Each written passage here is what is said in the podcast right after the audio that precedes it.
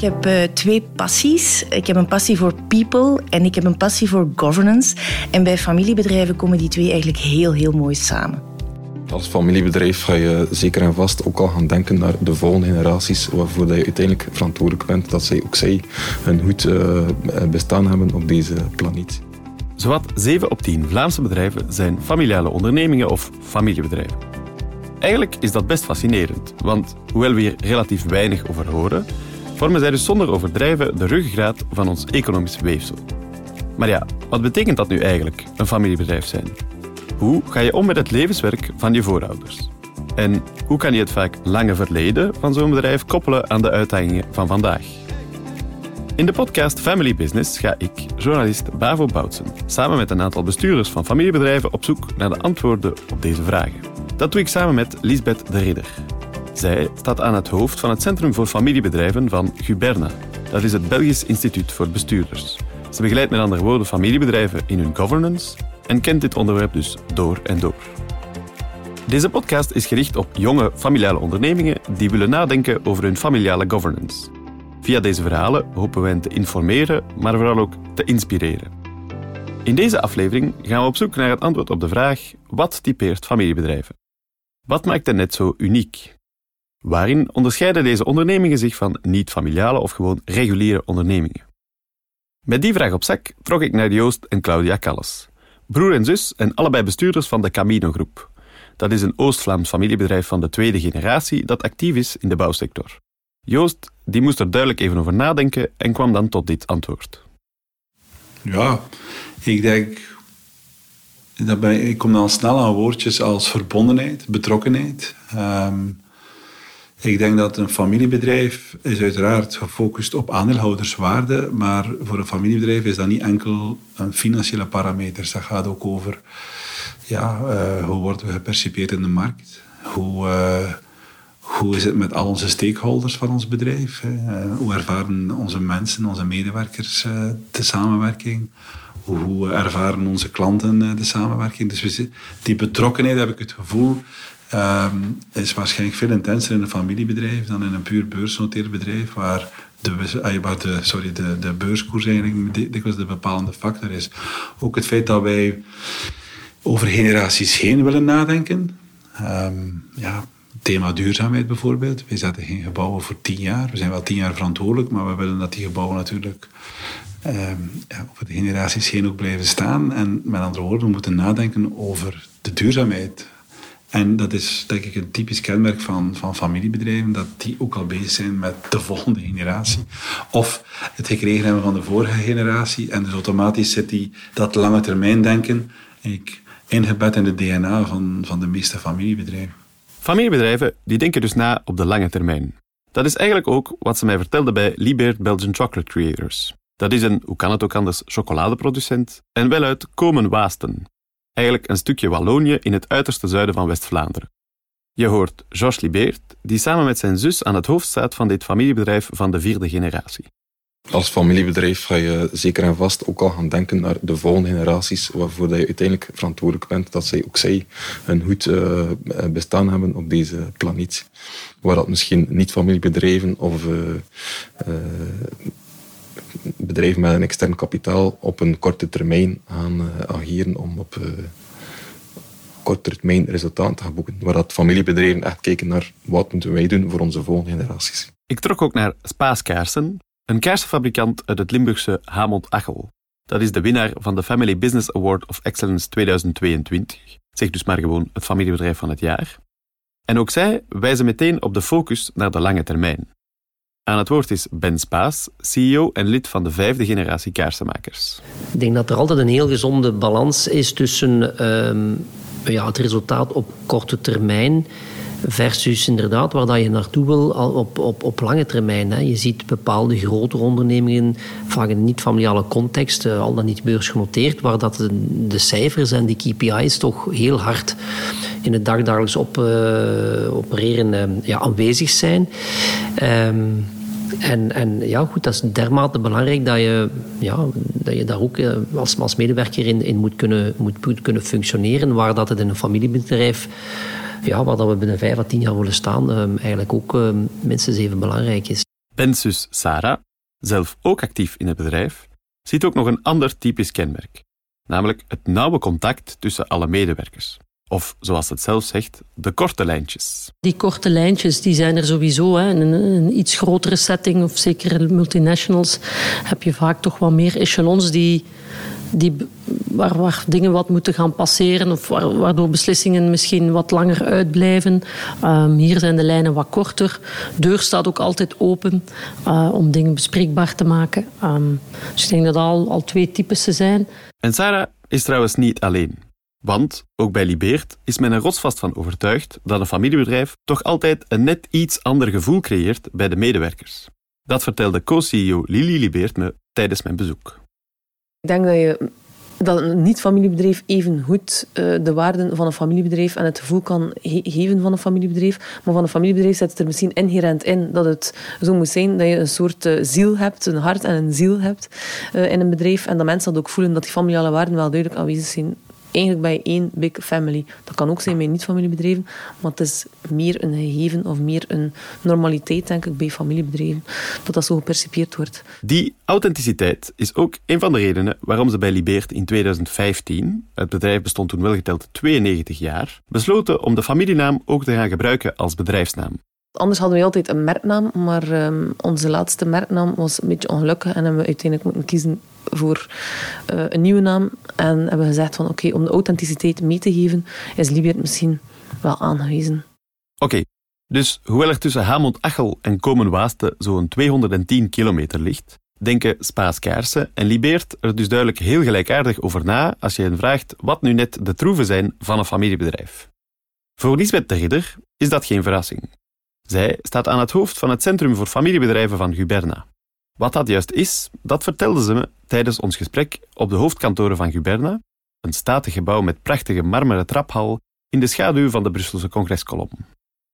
Guberna is een eh, not-for-profit organisatie met als missie deugdelijk bestuur stimuleren voor alle types van organisaties.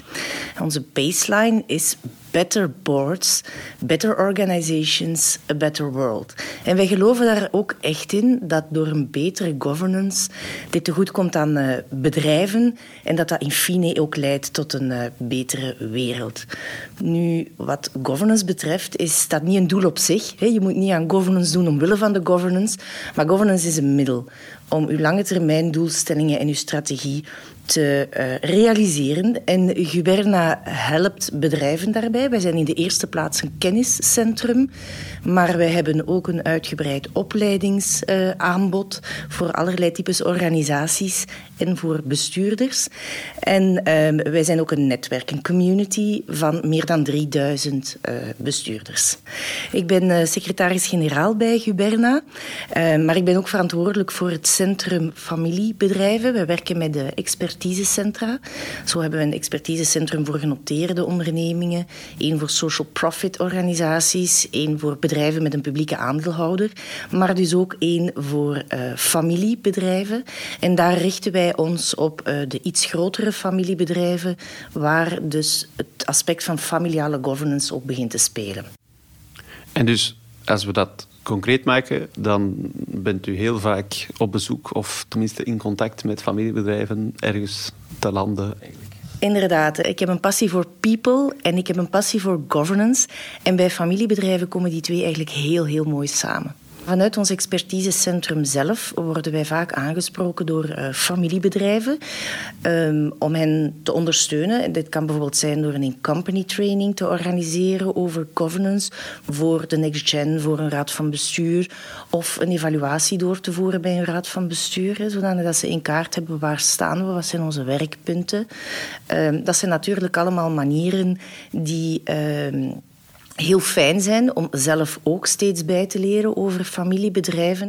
Lisbeth kan dus heel goed de eigenheid van familiebedrijven inschatten. En zij is alvast niet verrast door onze eerste antwoorden.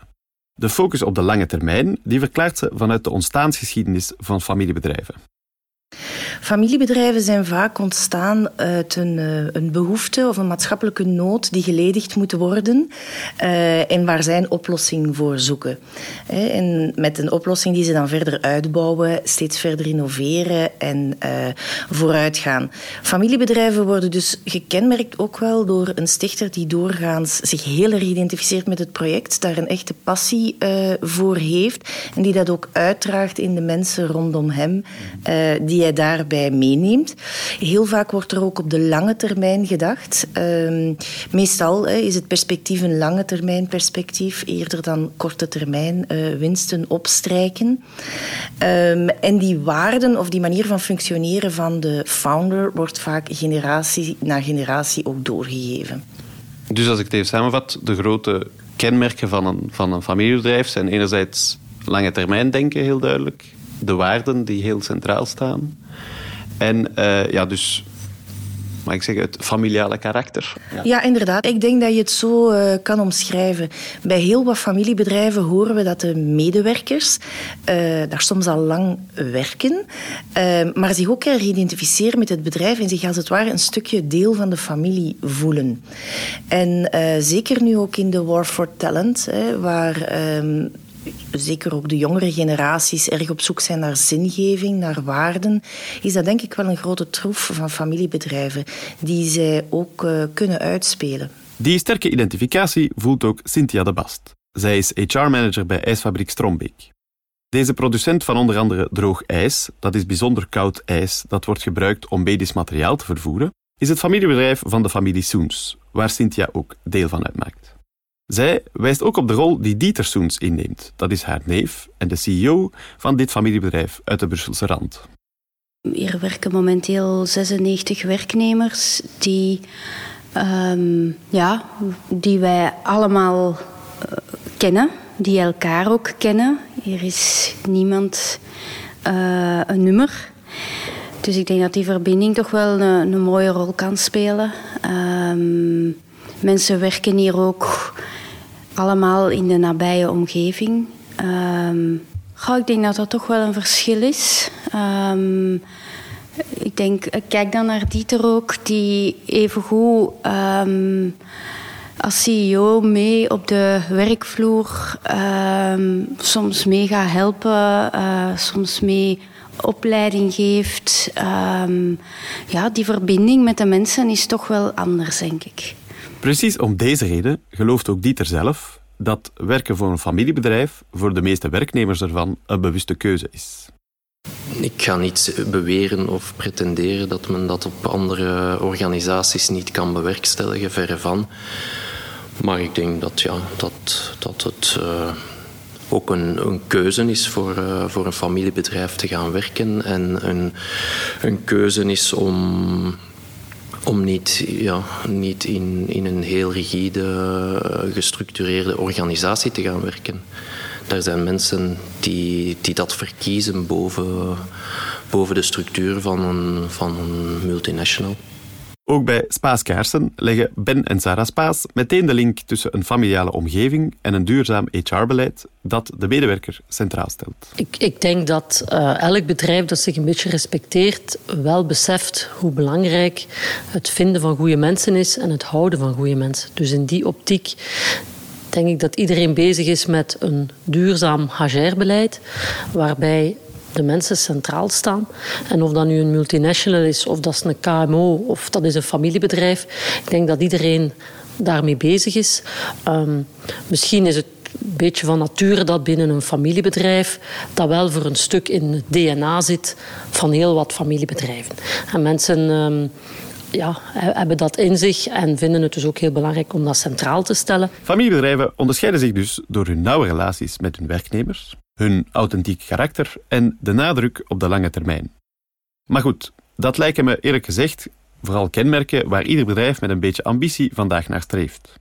Beschrijven onze familiale ondernemers dan niet gewoon de huidige tijdsgeest? Dat legde ik ook voor aan Lisbeth de Ridder. Ik denk inderdaad in de huidige context dat er um, heel wat bedrijven zijn die aan het evolueren zijn of op een andere manier proberen te ondernemen of een bedrijf te managen. Ik denk maar aan de hele evolutie van uh, eh, ESG, waar de S steeds meer belang krijgt. Aandacht voor het menselijke kapitaal, het welzijn ook van mensen, de zingeving um, van mensen. Dus dat is inderdaad iets wat we zeker wel uh, zien gebeuren, dat mensgerichte.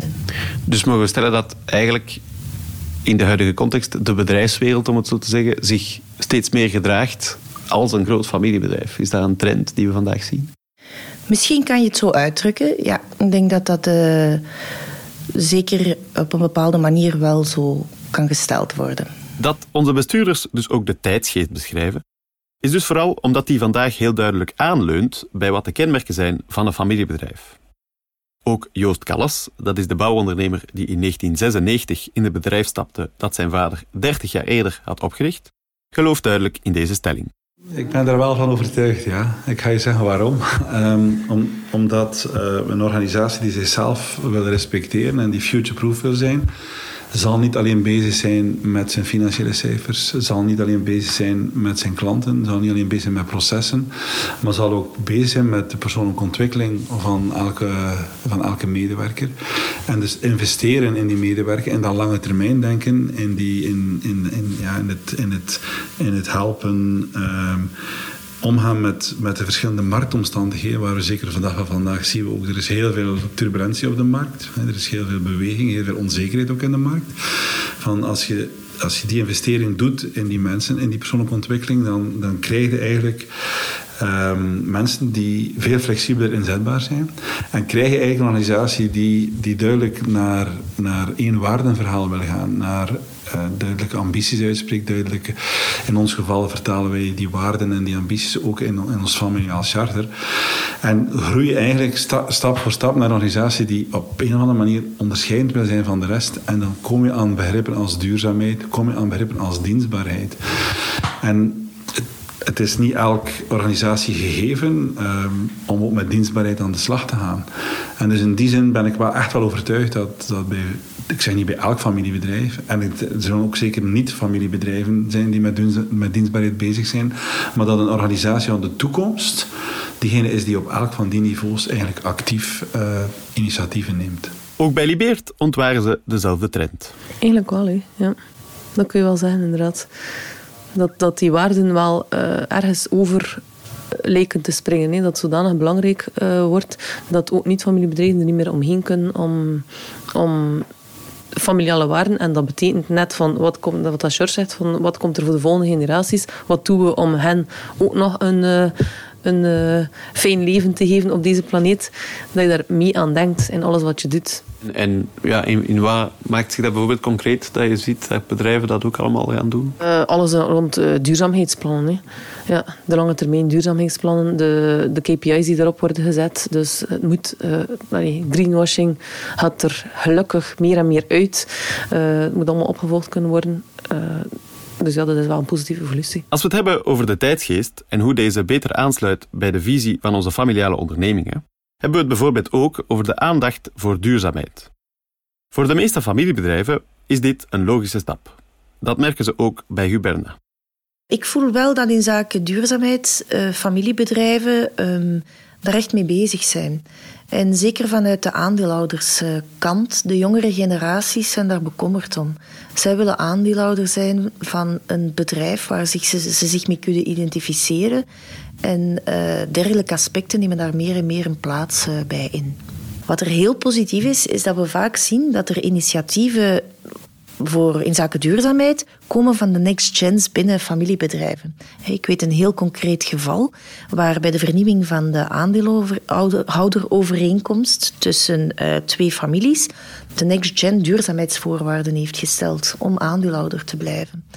Uh, dus dat was een heel opvallend en mooi voorbeeld. En we zien ook dat een hele race uh, familiebedrijven duurzaamheid eigenlijk zien uh, als een opportuniteit eerder dan een bedreiging. Bij familiebedrijven is de purpose van de organisatie vaak intuïtief ingebakken in de hele organisatie. Heel vaak ontstaat een familiebedrijf um, voor het nodigen van een behoefte, het ledigen van een behoefte, op dat moment een oplossing zoeken voor een probleem dat zich stelt. En weten waar je voor staat is zeker in deze tijden, um, complexe tijden die snel wijzigen. Mensen zoeken zingeving, zoeken een project waar ze zich echt mee kunnen identificeren. Een project waarmee je je kan identificeren en ook weten waar je voor staat. Dat zijn wellicht nog de duidelijkste antwoorden op de vraag wat typeert een familiebedrijf. Wat ook duidelijk is geworden, is dat met hun aandacht voor duurzaamheid en voor mensgericht ondernemen, familiebedrijven mee zijn met hun tijd. Het ziet er met andere woorden niet naar uit dat deze ondernemingen hun positie als de ruggengraat van ons economisch weefsel de komende jaren zullen gaan verliezen. Dit was aflevering 1 van Family Business.